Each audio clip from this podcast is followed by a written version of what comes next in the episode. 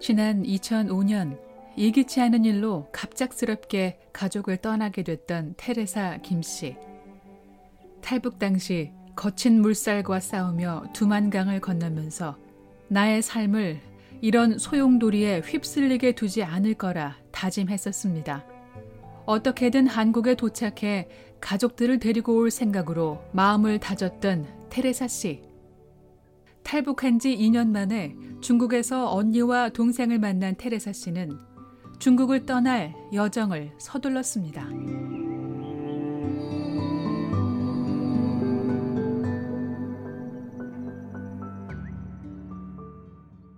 예, 직접 했어요. 전화, 미국 대사관 전화번호로. 전화를 하니까 그쪽 편에서 영어로 받잖아요. 근데 우리는 지금 영어로 한자도 모르고 전화를 놨어요. 그쪽 편에서 막 영어로 얘기하더라고.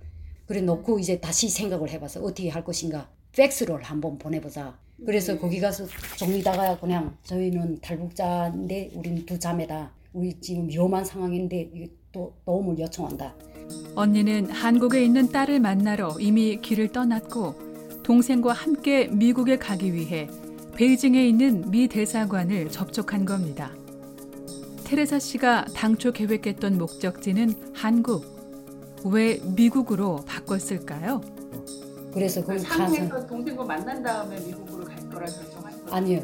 이거는 연길에 있을 때부터 결정했어요. 그 어느 집에서 지금 일을 하고 있었는데 그 집에 한국 TV가 있더라고요. 네, 그래서 한국 TV를 보게 됐는데 뉴스에서 2005년이죠. 그게 이제 12월 달이 12월이 됐어요. 근데 그 집에서 뉴스를 보는데 탈북자들을 미국으로 받는다는 그거를 뉴스로 딱 보게 됐어요.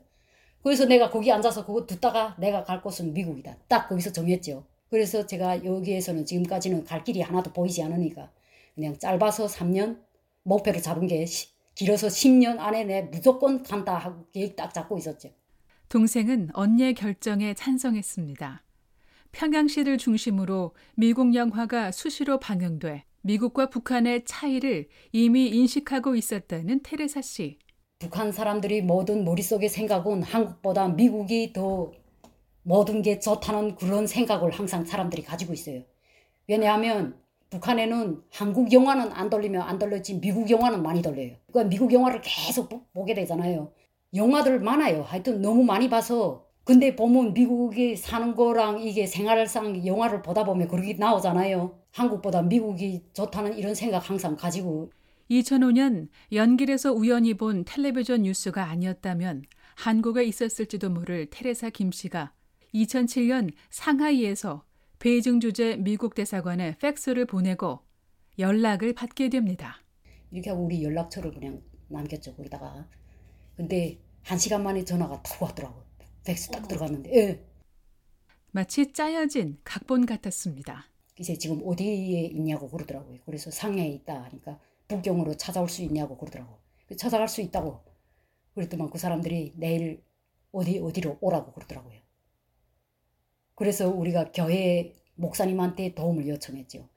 목사님한테. 그래서 그가 이 목사님께서 어 그날 저녁 버스에 우리를 태워줬어요.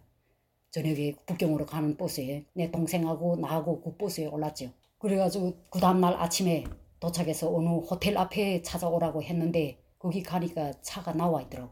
그 남자 한 분에 여자 한 분 있었어요. 한국 그냥 우리가 그렇게 어제 밖에서는 얘기를 길게 할 시간 없어. 그냥 차 타고 그냥 갔죠. 상하이에서 남의 집 아이를 돌보던 일을 하던 테레사 씨는 이 일이 있기 수개월 전부터 당시 두 자매를 도와준 교회의 보살핌을 받았었습니다. 두 자매는 탈북한 지 2년 만인 2007년 초 미국 정부의 보호를 받게 됐고 다른 탈북민들과 함께 베이징의 한 호텔에 머물렀습니다.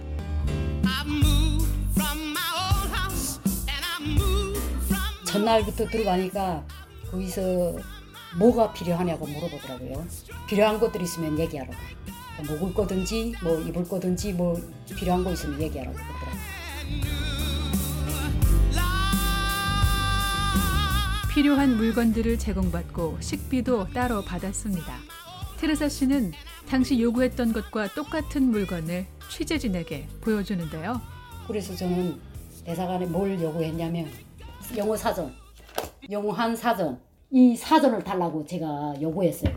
그때 받았는데 이거는 이거는 그때 받은 게 아니고 똑같은 게야. 근데 이제 지금 우리가 끝나고 거기 있는 애들한테다가 넘겨주고 왔죠.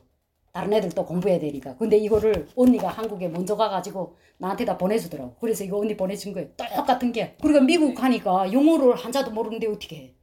그러니까 가서 영어를 말을 하려면 벌어먹고 살려면 영어를 알아야 살 거 아니에요. 딱 앞에다 갖다 놓고 둘이서 침대에서 일어나면 공부를 둘이 마주 앉아서 했어. 근데 나는 영어를 한자도 몰라요.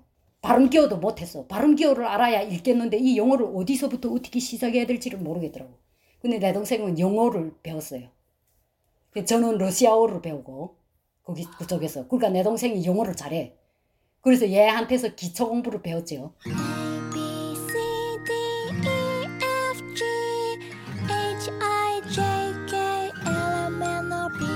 눈을 뜨면 책상에 앉아 동생과 함께 경쟁적으로 공부했다고 말하는 테레사 씨.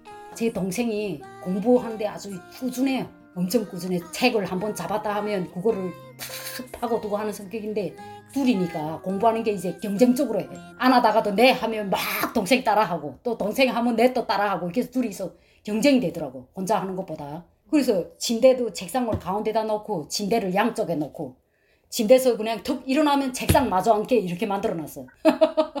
그리고 거기서 이제 컴퓨터에 컴퓨터를 할 수는 없는 인터넷은 연결이 안 돼 있어요. 못하게 하는데 이제 CD를 거기다가 이어가지고 미국 노래를 들어가지고 발음 기억 발음을 들었어. 미국 노래. 잠깐 바람을 쐬러 나가거나 장을 보러 가거나 식사하고 잠자는 시간을 빼면 영어 공부에만 매달렸다고 말합니다. 단어를 암기하고 문장까지 암기하면서 동생과 기초 회화가 가능해진 어느 날 또 다른 도전을 해봤습니다. 그런데 이제 어느 정도 영어가 이제 조금 대화가 된다 할 때 이제 어, 원어민 선생님 붙여줄 수 없냐고 그렇게 물어봤어요. 그러니까 대사관에서 예. 원어민 선생님 하나 붙여주더라고. 남자 선생님이 이제 하루에 한 시간씩 와서 대화를 해보는 거죠. 그래서 내가 제일 먼저 제일 먼저 물어본 게 결혼했냐? 그거 물어봤어요. 예, 근데 그분이 안 했다 하더라고. 그래서 내가 why not? 하고 물어봤어. 그게 이제 지금 기억에 나. 그렇게 해서 대화를 시작했어. I have a dream, a song to sing. Why not? 왜 안 되겠어? 라는 질문은 그동안 난관을 잘 뚫고 나갔던 테레사 씨가 할 수 있는 말이었습니다. 테레사 씨는 당시 함께 보호시설에 있었던 탈북민 청년의 도움도 받았습니다. 어찌나 유별나게 영어 공부를 했던지 미국행을 앞두고 있던 2008년 3월 아침 자신들을 관리해주던 관계자의 말도 남달랐습니다. 아침에 저희가 공부하는데 이제 그게 꾼이 빨간 꾼이 있었는데 그꾼 가지고 머리를 덩지고 공부했어요. 너무 머리 아파가지고.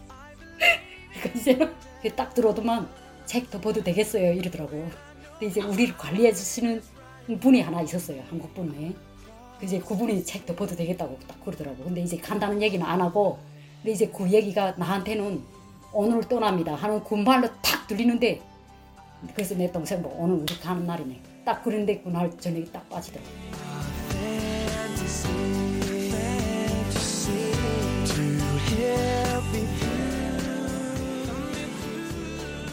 도망자가 아닌 국제사회가 인정하는 난민 신분으로서 세계 최강국의 보호를 받았던 1년이란 시간이 흘렀고 바로 그날 테레사 씨는 영어 사전을 덮고 미국행 비행기에 오르게 됩니다.